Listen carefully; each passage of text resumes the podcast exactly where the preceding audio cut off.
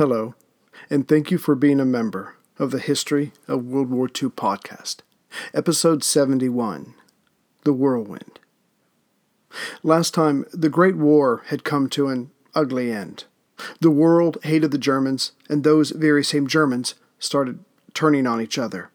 It didn't help that they were given false information.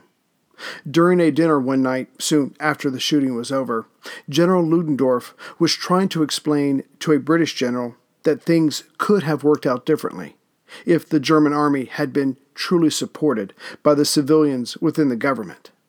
The British officer then interrupted by saying something to the effect Do you mean to say, General, that you were stabbed in the back?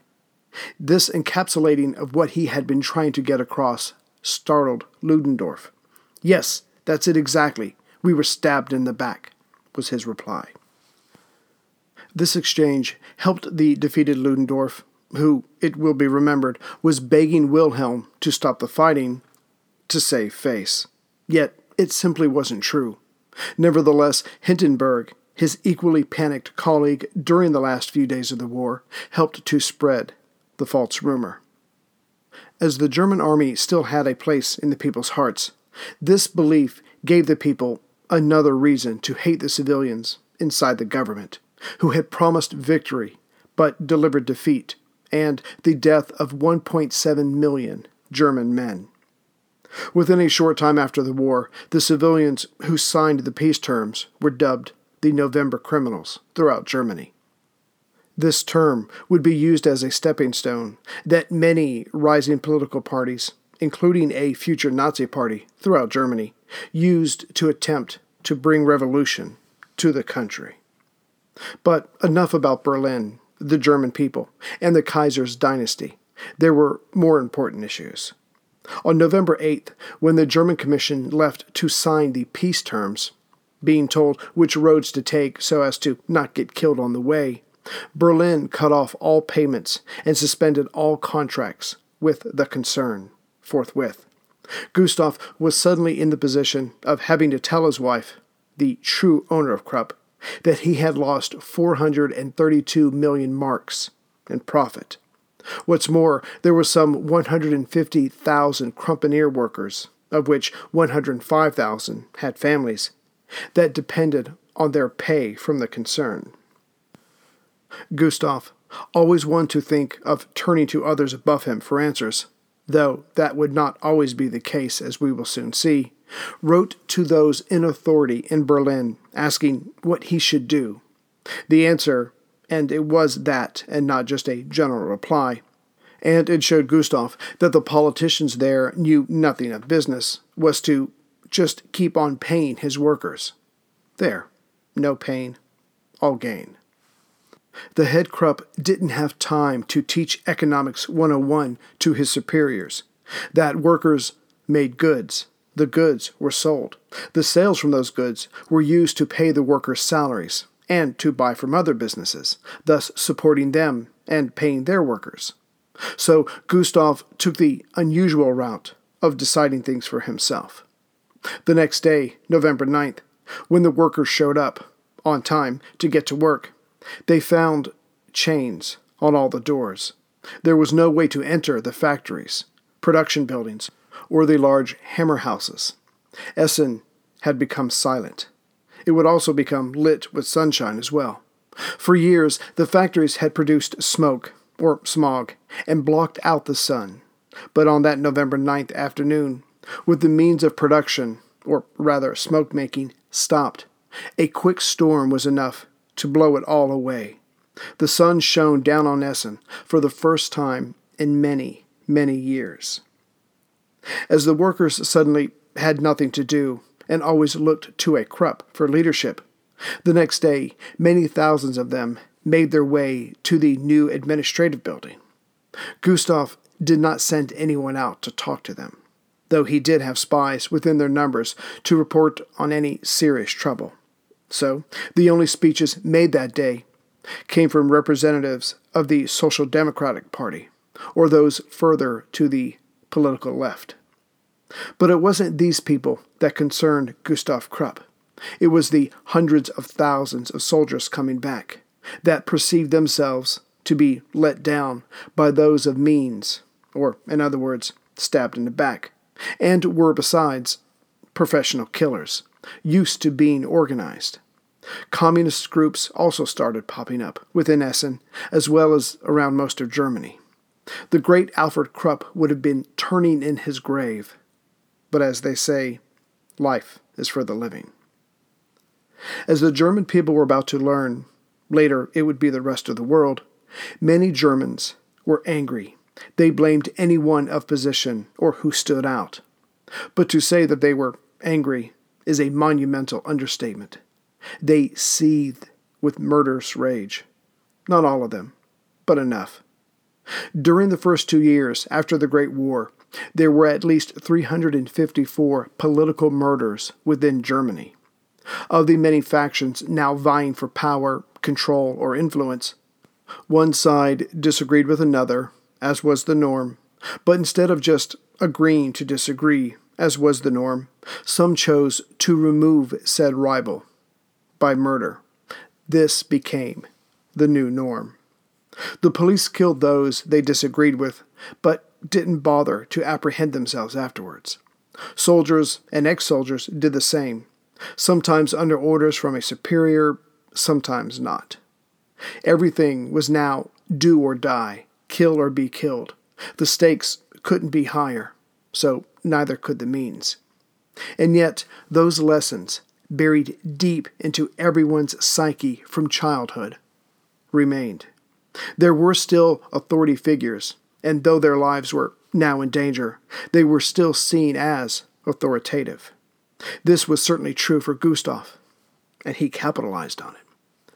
Though his servants had been armed and a red flag had been set up to always be ready to be hoisted over the Villa Hugel in case of a Red Revolution, Gustav chose to walk through the streets of his works. The men just watched him. They didn't cheer, but they didn't kill him either. Entering and leaving shops, Gustav certainly gave many men that day a chance to assault him, but they did not. Those Germans respected authority, and humans still admire courage, as long as it does not get one killed. After indirectly staring down those around him, Gustav then walked to the main administrative building. Calling together the Vorstand, the board, he announced that he had come to a decision. For all of those who were employed by Krupps on August 1st, 1914, they would continue to be employed. All the others, some 70,000 in these various factories alone, would be let go. One of the board members, after his shock, found his voice and started offering up a line of thought that went like this uh, It's probably not a good idea to fire 70,000 men all at once, especially with no army to protect the assets. But Gustav cut him off. Yes, he knew this and already had a solution prepared. Those to be let go would receive two additional weeks of pay and a one way train ticket if they left by November 18th. For a man who tried not to have an original thought until late in life, his first one worked out beautifully. By the 18th, some 52,000 had left by rail. Another 18,000 simply took the money and walked out of town. That left just over 80,000 men who were still on the payroll but currently locked out of the works. But Gustav was ready for them too. Spreading the word through pamphlets, the concern, with Gustav's name at the top, said that not only would they remain on the payroll, but that their sick leave and pensions were still intact. That was, as long as there was stability.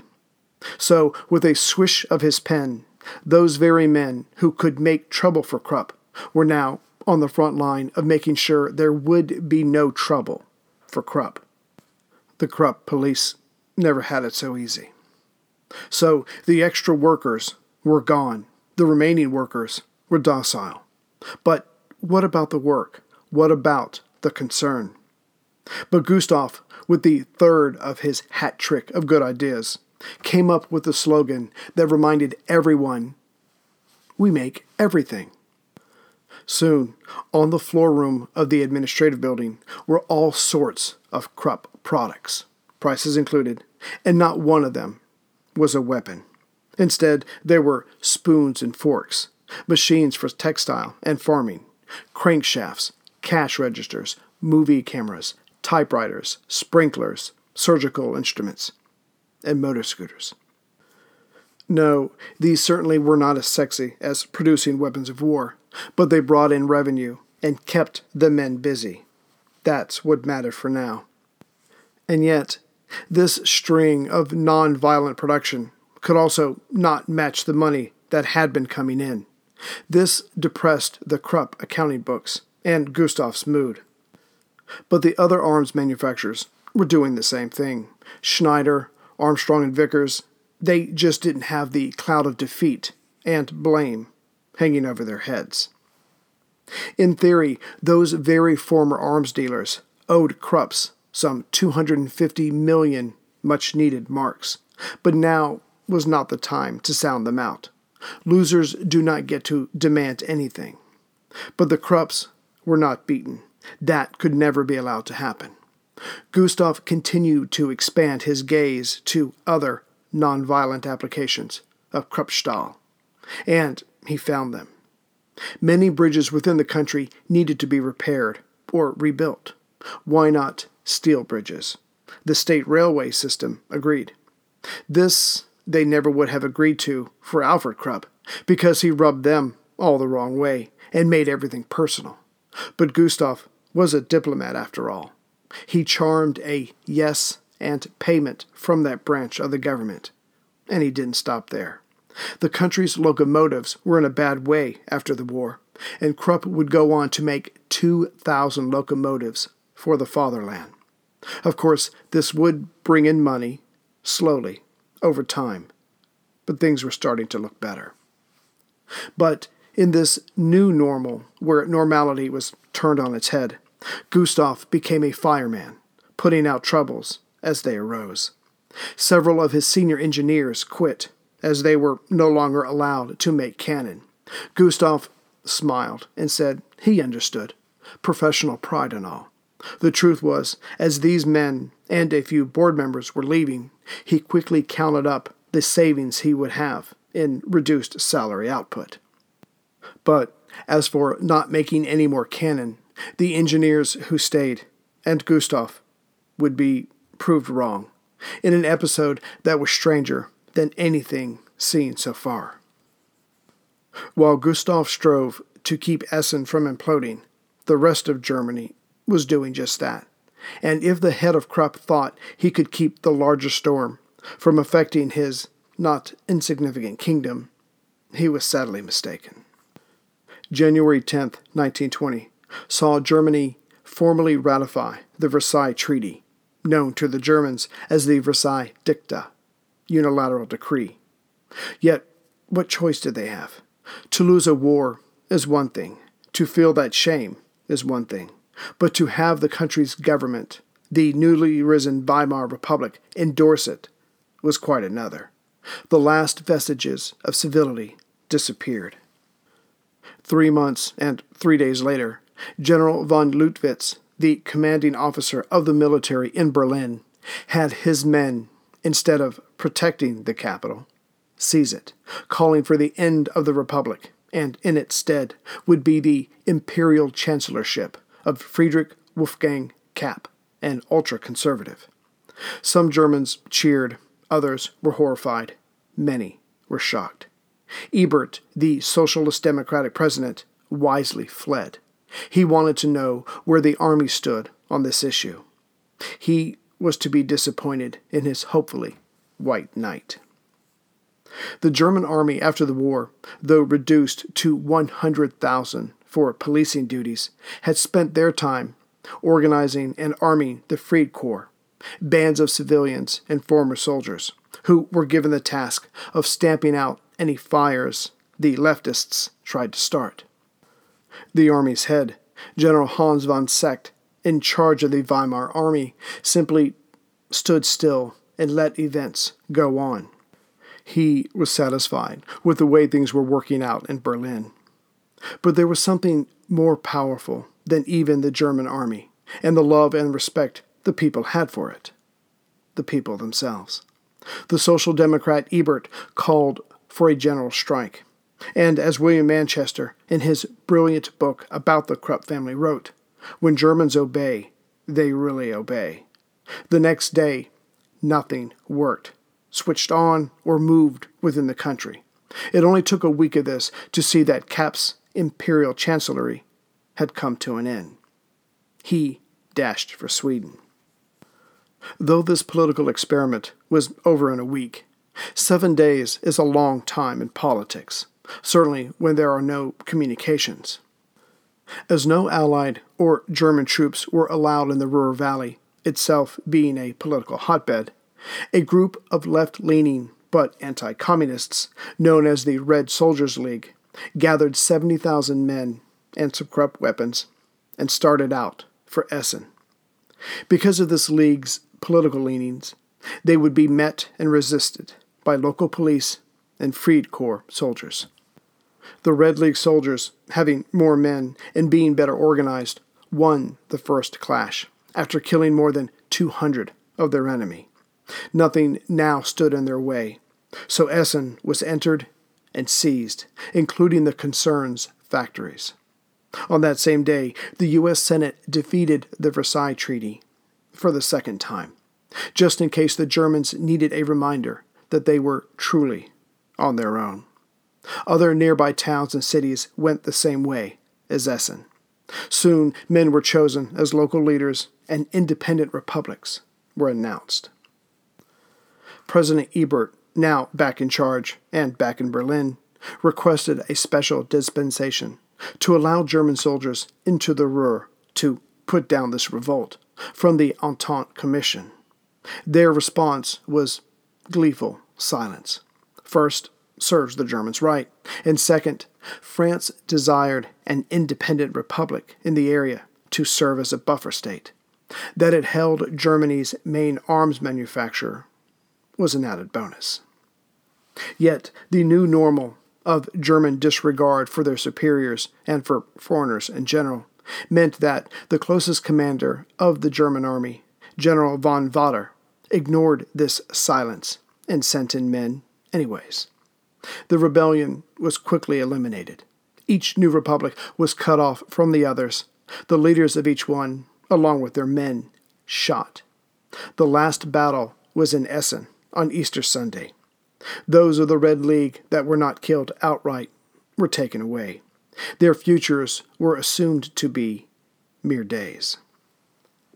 As the situation was calming down, the French, perhaps purposefully so, decided to find a lingering spark and throw gasoline on it.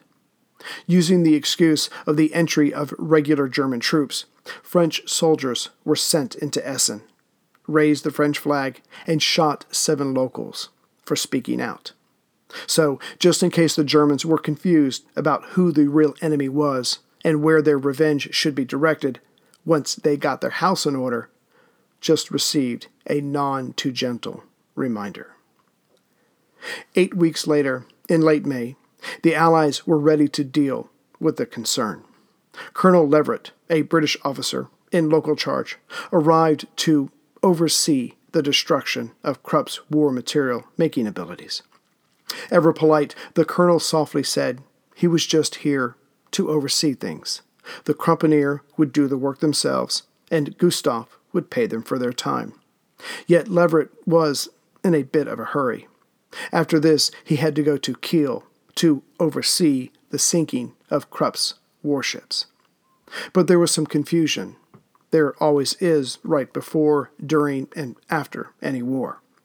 Yes, the workers would destroy a million tools used for war making, 9,300 machines for weapons production, and clear 100,000 cubic yards of Krupp factories. That wasn't the problem. It was the number of guns to be destroyed. The number of experimental guns so listed by the French did not exist. Leverett's polite reply to this was, I'm sorry, orders are orders. Yet the guns didn't exist. Everything of that nature had long since disappeared, and was probably hidden away or in the hands of the Freikorps. Not that that bit of intelligence was going to be given to the colonel. Yet that was okay. Leverett had come up with a solution. Proving that fact is indeed stranger than fiction. The colonel offered up the idea of the Kruppianer first producing the guns needed to satisfy his superiors so they could then be destroyed. That way, the letter and spirit of the Allied Commission could be satisfied. So the fires were lit up, the factories unlocked, and opened. The men got to work in what had to be the strangest period of their working lives. The guns were made and then destroyed. Only then were the works dismantled, but not all of it. The dictate called for the production capability of Krupp to be halved, but in the end, this meant little in hurting the concern in the long run. The plans for these and other weapons still existed. The workers retained their knowledge. The vital minerals were still in the ground. And above all this, the Germans, already a hard working people, now had a new reason to get out of bed each morning and head to what was left of the concern. Within a mere five years, the Krupp factories would be back to their 1914 production levels, and much of this was due to the Allies.